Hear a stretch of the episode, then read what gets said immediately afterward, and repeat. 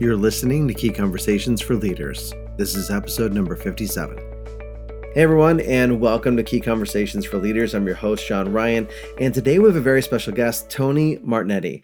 Tony is a leadership advisor, entrepreneur, idea generator, and people connector. He brings together practical experience, formal training, and extreme curiosity to elevate leaders and equip them with the tools to navigate through change and unlock their true potential. Before becoming a leadership development consultant, he was a finance and strategy executive with experience working with some of the world's leading sciences, life sciences companies. And along his journey, he also managed small businesses and ran a financial consulting company.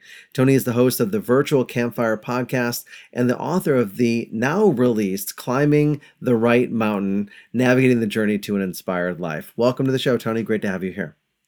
Thank you so much. I'm so thrilled to be here. Now, I wanted to ask you, you know, first of all, what does an inspired life mean to you? I love this question because it's something that, you know, it has to be defined for each person on their own terms, really. But for me personally, I like to think of it as this way that it's like it's living a life with intention where you are aligned with who you want to be and where you are connected with your soul's purpose, which I know probably will lose people on that soul's purpose because this may not be resonating with a lot of people. But I think it's true that when you're uh, inspired, you're connected with your soul. And um, when people are doing that in this place of being inspired, you're fulfilled and you're driven by impact and legacy, two things that I think are so important right now. I love that. So if we to understand something, sometimes we can look at like what it is not. You know, when I think of someone who is not living an inspired life, that they're kind of going through the day to day, the ritual routines, and they're not being pulled in a specific direction. W- would you agree with with that assessment as well? Absolutely. It's funny. I'll just say one thing about this, which is interesting, is that like oftentimes I'll I'll ask people questions like, "What is it about next week or today that uh that you're excited about?" And if if people look at me with like a blank stare and they say like uh, nothing, then I think it's time to start re, you know questioning how you're designing your life um, because there has to be something you're excited about. There has to be something that you're looking forward to because you're the person who's choosing the life you live. Um, there are things that you're not going to love. Sure, we all do things we don't love, but ultimately there has to be something that drives you. Um, so I think that's one of the parts of de- designing a life that's inspired is that you create things that drive you forward, that make you want to come alive. So in terms of like the timeline, right? We can look at the past, we can look at the present, what's going on, and where we want to be in the future. How much balance would you say you would, for someone who's living an inspired life and kind of balancing the present needs and being pulled towards this positive, exciting future? Is there any type of ideal mix that you would uh, put your two cents towards? It's a great question, and honestly, I think there's uh, it's got to be a really good balance between all three because one of the things that people do is they often they often run from their past and i i actually say you need to embrace your past you know one of the things that i often did when i first even got into coaching too is i started to say like oh, i i want to get so far away from my past life that i i don't even want to look at it but then i started to realize well there's power in all that there's a power in really kind of embracing the wounds and the things that i've learned and using that as strengths to move forward. And so I often say that's the first thing I want people to do is to look at the inventories of, you know, where you're coming from so that you can know how you use that as strengths to move from. Um, so I would say 33% should be, you know, spent in the past and 33% should be, you know, designing your and envisioning your future but you have to act in the present. So the other part of it is really saying, what can I do now? And how can I be happy now in this very moment so that I'm not only thinking about the future and only thinking about, you know, I'll be happy when I get to that point. Instead, how can I be happy right now in this moment and who, who I am? I love the equity of of having the context of where we came from, the triumphs and the the mm. tragedies and the wounds and the excitement, but also being here present and, and cycling through those in different based mm. on what we got going on. Yeah. Does the the past inform? I guess you know one of the questions in the, the subtitle of your book is about climbing the right mountain, right? So how, how do we how do we know if we're climbing the right mountain? I love this question too. It's it's funny, you know, I get this question all the time. And it's you know you're climbing the right mountain when you're at this place where you're finding fulfillment in that journey and you're feeling as though you're waking up every day and realizing that the growth that you're experiencing makes you feel fulfilled that you're not dreading the you know the going into work and you're having those moments where you're saying like oh gosh like I'll I'll wait when I get to that role, when I get to that next place, that's when I will feel like I'm at the, you know, I'll be happy then. Um, so you're climbing the right mountain when you're finding that mix of, okay, I I can find the fulfillment in the struggle that I'm going through. Um, and I know that that struggle is part of the growth process. So it's almost the, the the present and the future coming together. So i'm not putting my happiness into the future and i'm exactly. embracing the struggle if i'm a, if i is it okay to say that? Not that we want it but it's part of that growth process and we recognize it. So we enjoy do we enjoy that part as well yeah absolutely i think that's really what i've often found is that you know when i was struggling with my mountain i was always thinking about like this element of like, oh, you know, I'll suffer, I'll suffer, I'll suffer, and continue to struggle. And even though I didn't, you know, I had set a path that was not my own, really, I didn't know that, but I was setting a path towards something that was designed by an external world. And I kept on driving myself down this path. And I think a lot of us do. We have this external marker of what success looks like.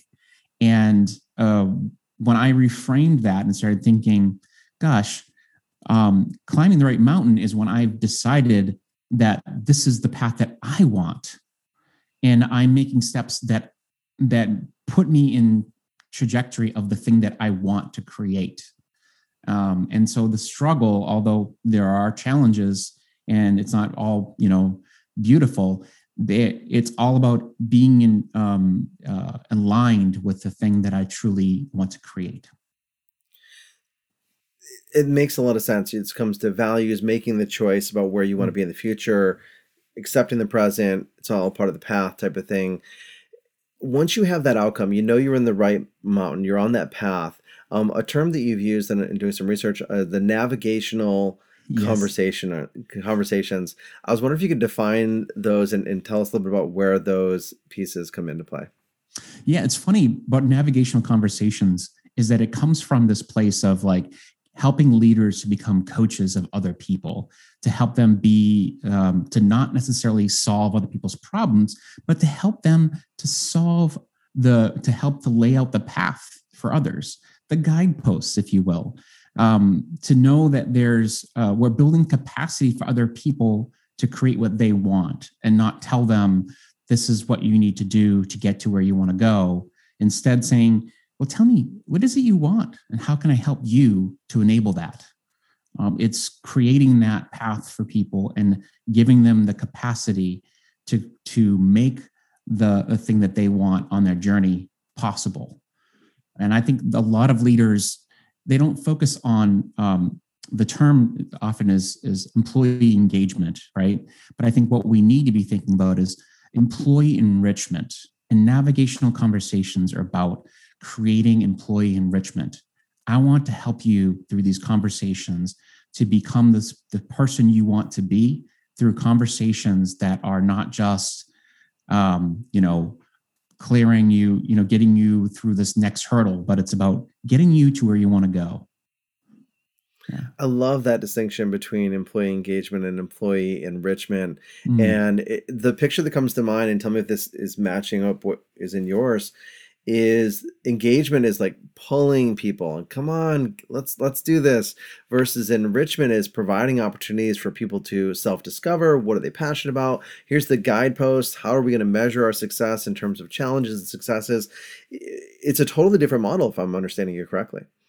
Yeah i i, I think very fundamentally i think of it this way. Leaving people better than you found them. You know people feeling as though they can you know come to work and it's not just about collecting a paycheck.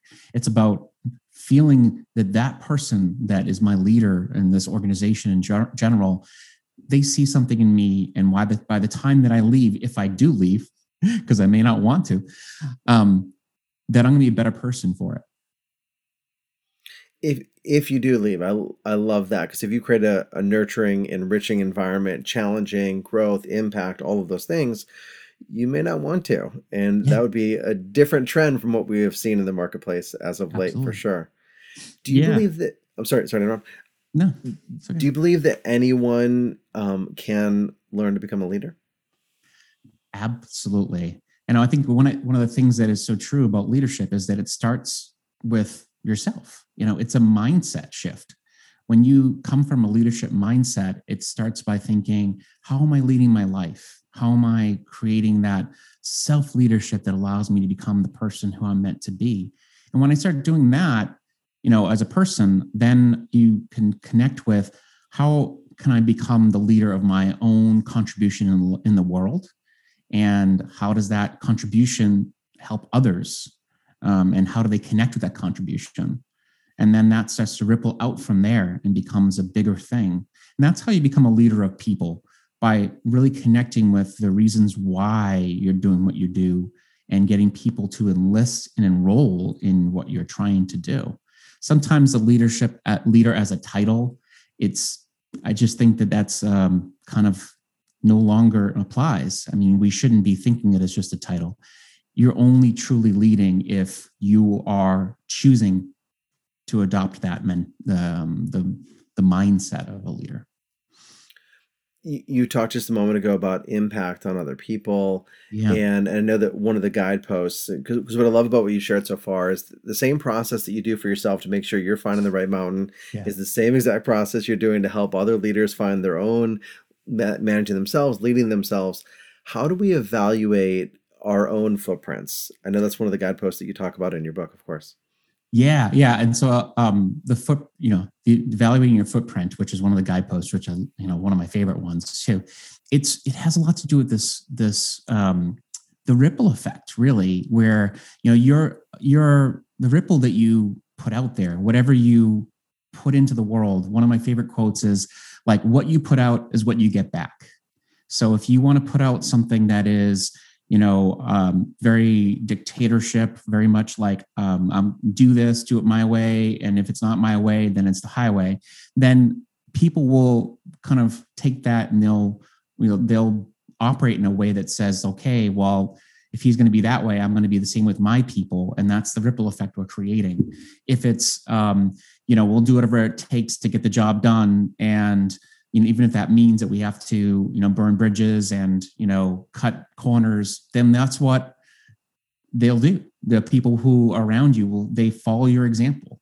And so ultimately this the footprint you create is that ripple effect. So if you want it to be a good footprint, think about what it is that you're doing. What is the thing that you're creating? How can you have a positive footprint?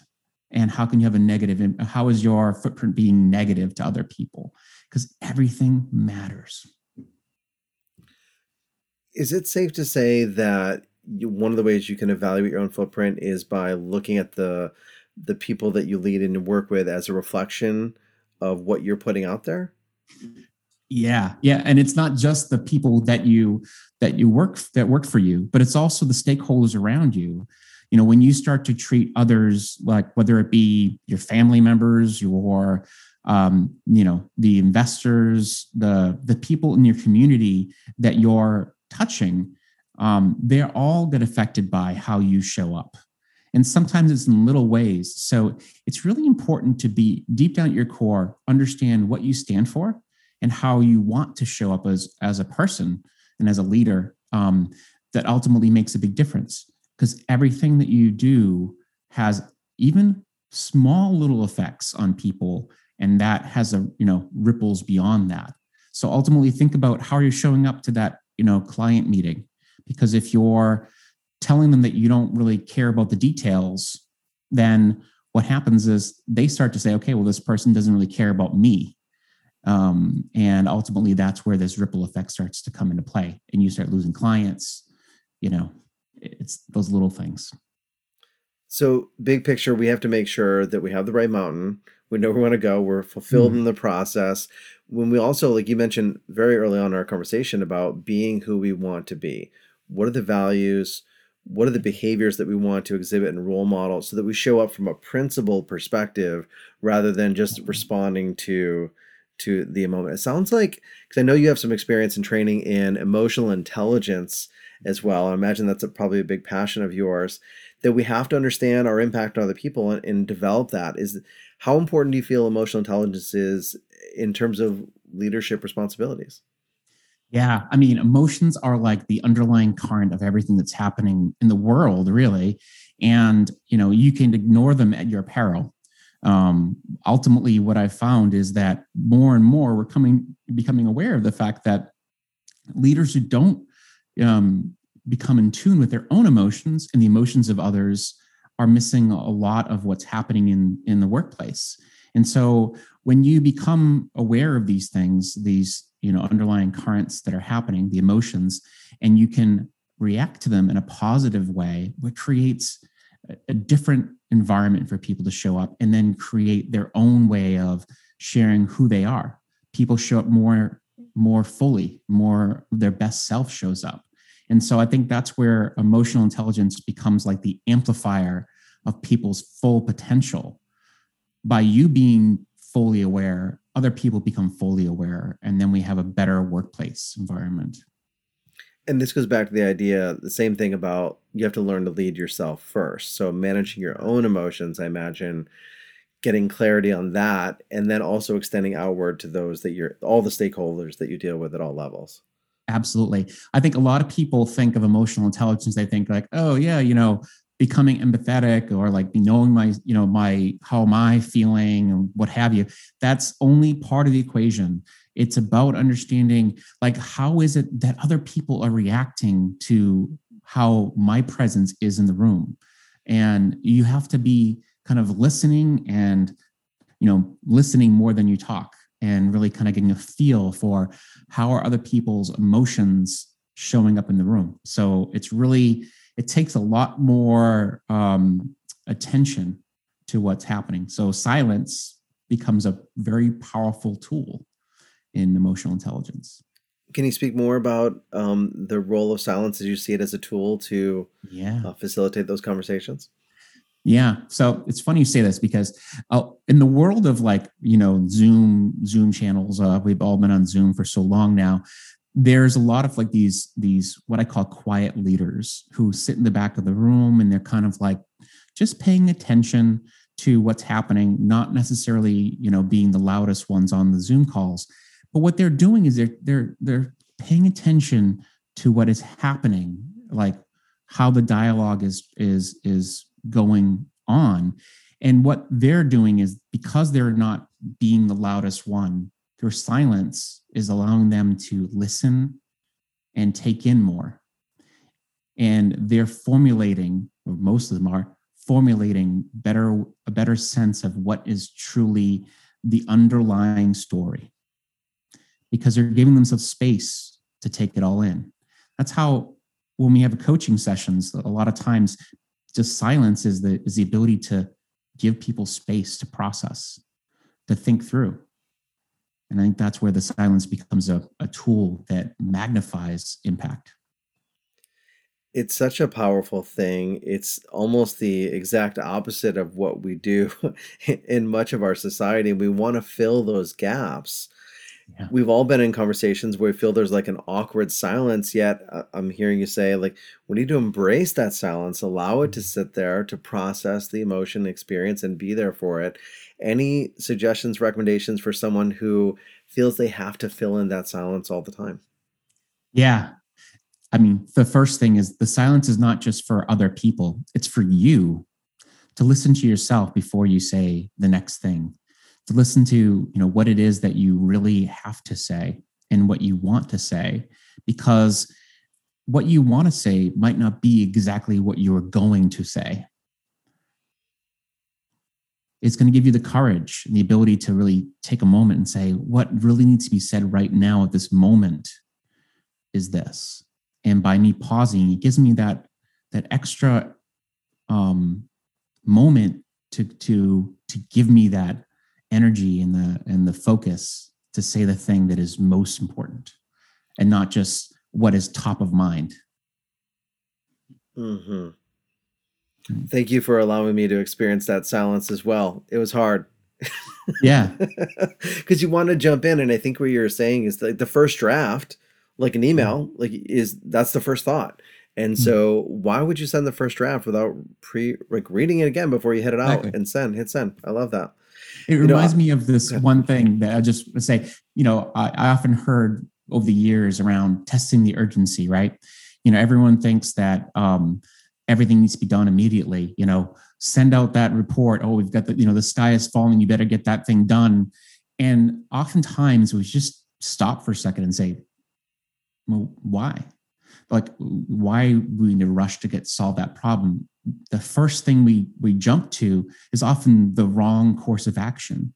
Mm. So if you take a moment, pause, use some silence to give yourself some space, often that space you create is what allows you to come back with a very powerful you know decision a powerful way to solve the problem a better course of action the same thing happens in conversation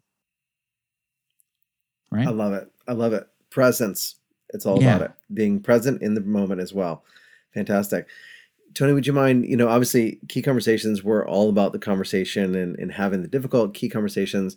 Can you think of or, or perhaps share with us, you know, what's a conversation maybe that you had personally, professionally that had a big impact on your life? Yeah. So this is going to be strange, but I'll, I'll share it because I think it's an, uh, an important one. So my tagline is inspiration through honest conversations. And I think that's something that is important because a lot of us are afraid to have those conversations that need to be had. Um, and um, the one that I was not having was the one with myself.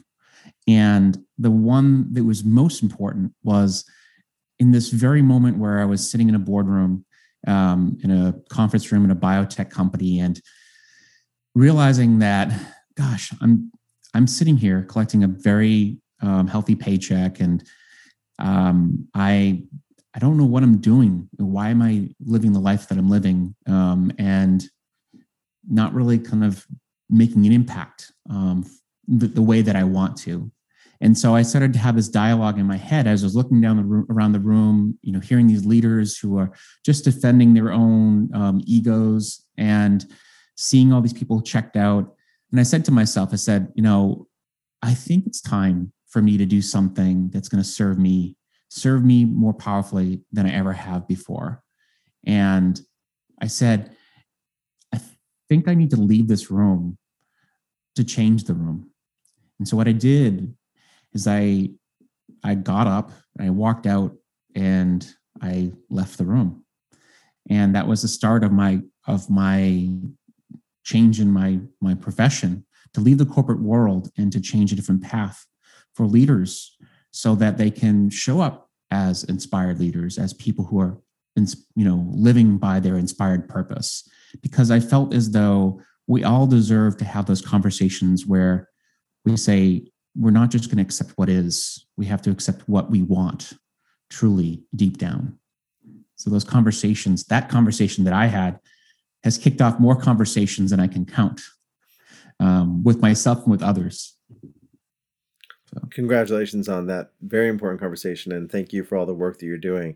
And thank you for being here, of course. And what's the best way for our listeners and, and viewers to get in touch with you, find out more about your work, and of course, your uh, recently released book?